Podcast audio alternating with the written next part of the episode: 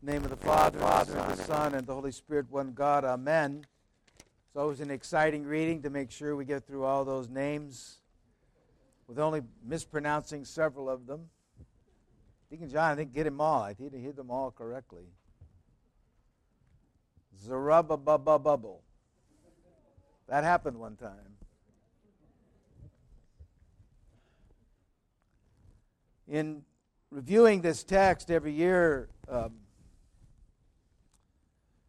kind of my mind went from the beginning to the end, uh, from the creation all the way to uh, Christ coming again. So let me kind of take you through my own journey this week as I went through this text and began to think about uh, what to say, what to preach on. We, we enter this uh, day with the genealogy of Christ, the, this, this lineage that shows that he's truly man, that he has a human lineage. He just isn't a God that just appears out of, uh, out of heaven to us.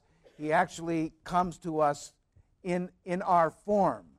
And so we begin to see this, this sense of great humility, this emptying of himself, this coming to man. Um, and in the genealogy, it's um, you would think that God would choose and develop a genealogy that was like perfect. It's not that at all. It's it's it's it's just it's a sad one in many ways. Uh, we see that uh, in it we have righteous, kings, and we have, we have unrighteous kings. Of the 20 kings that are mentioned, only eight of them are good. Only eight are good. And then we have the, uh, the wickedness uh, even of one of the great kings, uh, King David, who fell to uh, adultery and murder. We even have his, uh, his wife in there, the wife of Uriah. Uriah was the one that David killed. And so we see this, this sense of the Lord took on all of this stuff. He took on all the goodness, all the wickedness, all the good kings, all the bad kings. He took on everything onto himself and in that became man. He accepted all of the good and the bad and the ugly of humanity should have a little song. Everything, every bit of it, he took on himself. And then when he becomes man, even then, he's not accepted. After all of this, all of this journey, all of this taking on himself, he's not accepted by his own. We hear from uh, uh, David uh, from, uh, from uh, in the Gospel of John, he takes uh, all this stuff upon us, and he came to his own, yet his own did not receive him. So he even accepts our rejection. He accepts, after taking on all of humanity, he accepts even rejection. Why? Why? That's an incredible thing for God to do. Why did God do that? Because He wants to save you. Because He wants to save you. This was all about, about you. It's all about each one of you, each one of His creation. He took all this on Himself because He wanted to save you. That's such a beautiful thing for us to, to understand and comprehend. Uh, he took on our sorrow so that he could give us joy. He took on our poverty so he could make us rich. He took on our pain so he could be our comfort. He took upon our sin and through repentance cleanses us. He took upon himself our corruption so he could make us worthy of incorruption. He took upon himself death so he could give us life. All of this is took on for you, for me.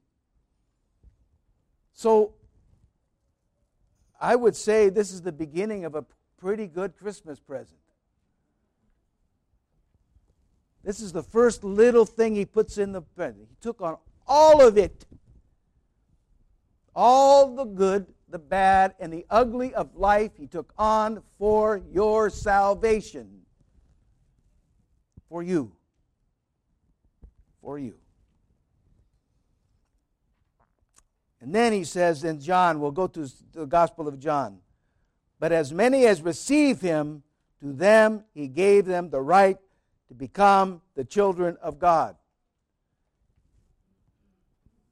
You know, if you could say something about yourself that would be incredibly powerful, to overcome any accusation, any uh, threat of an enemy, anything that would, would tear you down in any way, there's one thing you could say about yourself that will stand up against anything. You're a child of God. Say it. I'm a child of God. One more time. I'm a child of God. You know, we struggle with self esteem. And we try to find it in so many different places in life. You know where it's found? Right there. You're a child of God. You're a child of God. God calls you his child, your, his, your son. I'm your, you're my son. You're my daughter. I will take care of you forever. No ifs, ands, or buts. Nothing will get in the way of this relationship. I'm a child of God. One way to overcome poor self esteem. I'm a child of God. Thanks be to God. You know, because this world disappoints us. People in this world disappoint us. Have you ever been disappointed by somebody in this world? Yeah. It's very disappointing sometimes. But what is the bottom line? I'm a child of God. Never disappoints us. Very important for us to hold on to that. And so we come to this place, and it says, even those, St. John says, even those who believe in his name. This sense of God's name is so important to us. You know, that name Christ stands up against everything. There's not, there's not one thing that the name of God, God, the name of Jesus Christ, Son of God, cannot stand up against. Not one thought, not one uh, attack of the, of the evil one, nothing. That name stands up. That, sta- that name stands up against everything. I'd encourage you to use it. Lord Jesus, have mercy on me. Lord Jesus, help me. See, sometimes we have to repeat it many times, but even in the repeating of that, it becomes a great weapon against the enemy, an incredible weapon against the enemy. You know, I remember uh, Father Richard uh, years ago uh, when he was up in Sacramento, called me and says, Father Nicholas, I need to come and see you. I've discovered something. What he discovered was a Jesus prayer. He says, I need to see you. I need you, I need you to. We, we stayed at, in a hotel for a, a two days, and he went through all that, that he had learned about the Jesus prayer. And in that, he said, This has saved my life. It saved my life. And I tell you, it, it will save your life. Because there's. Are you ever troubled by bad thoughts? Have You ever struggle with attentiveness to homilies? Lord Jesus Christ, Son of God, have mercy on me, a sinner. It focuses you, it brings you back to the name above all names, the power above all powers. Use it. Use that name. It's, it takes us to a place where we can just we can be lifted above the stuff of this life sometimes, lifted above it. So use it. Use that name. St. John goes on to say, uh, and those were born not of blood, nor, nor the will of the flesh, nor of the will of man, but of God. So God calls us. This, this, we're here, not, we're here first because He called us to be here. It's His will that you're here. That's first. You love Him because He first loved you. He, it's His will that you're present here. That's a, that's a powerful thing. You know, there was when I was growing up, there was a poster uh, recruiting people to come into the armed services, and it was a pickle, a pickle. It was a, it was a pickle. It was a picture of Uncle Sam, and he pointed his finger and he said, "I want you." And everywhere you went, went away from that picture, those eyes sent him to go your way. You know, it was like, I want you. The Lord is saying, I want you. Doesn't say it the same way Uncle Sam says it. He says, I want you. I want you, Joseph. I want you, Cole. I want you.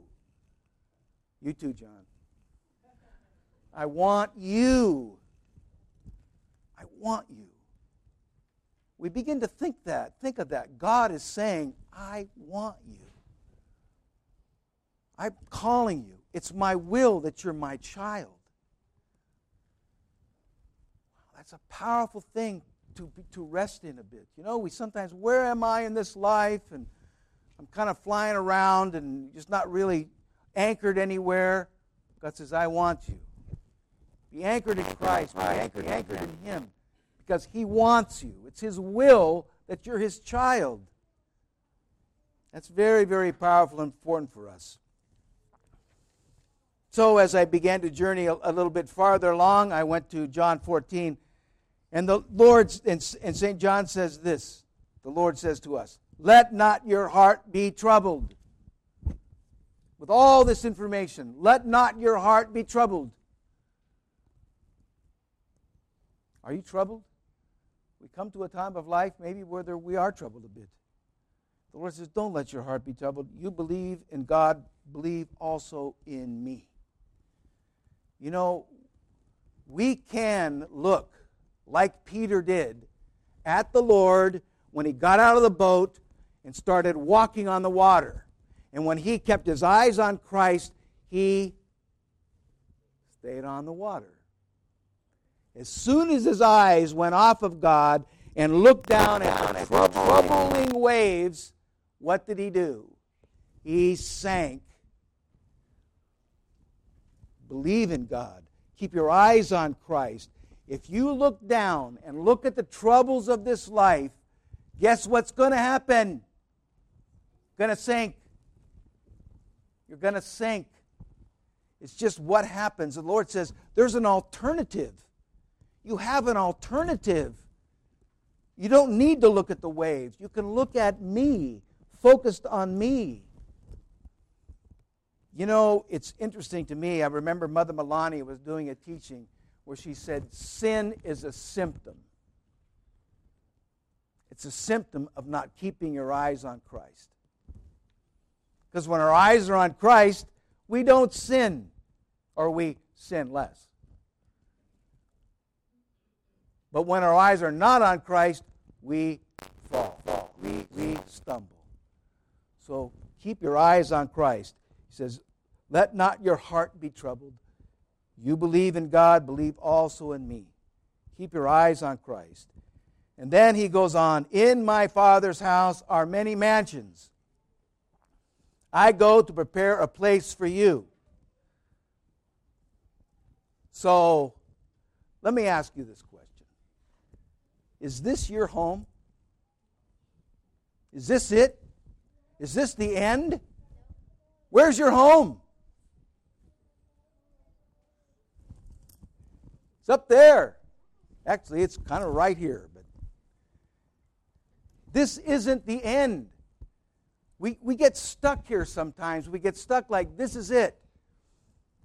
And we get caught up in the stuff of this life you know, all the good stuff you have, all the wonderful, wonderful experiences you have in this life is just a foretaste of everything that's going to be, be coming. It's just a foretaste. It's a small little taste. This is not your home. This is not your home. We need to understand that we're going somewhere else. We're headed to another place. When we've been there 10,000 years, bright shining as the sun. The no less days to sing God praise than when we first begun. We'll be there 10,000 plus 10,000. Plus 10,000. We may make it here 50, 60, 70, 80. This is a temporary, you're renting. You're renters. You're just renters. And sometimes you don't pay your rent. God still forgives you. You're just renting.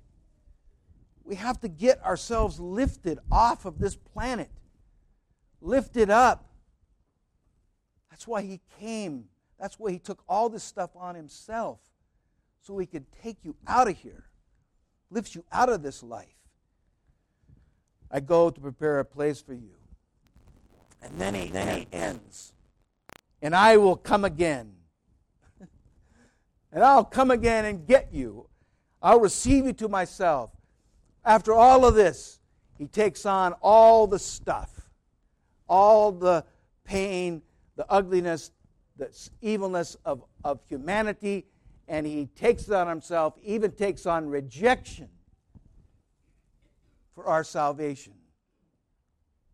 And then he gives us all of himself that we may live a life in this world attached to him, lifted above a bit of the struggles that we have, anticipating there's a better life to come, a glorious life to come, where all sickness, sorrow, sighing have fled away. In the sight of his countenance rejoices all the saints from all the ages. That's where we're going. That's where we're headed. So I would say to you, Merry Christmas. That's a great Christmas present. That's a great Christmas present. So, Merry Christmas. God bless you.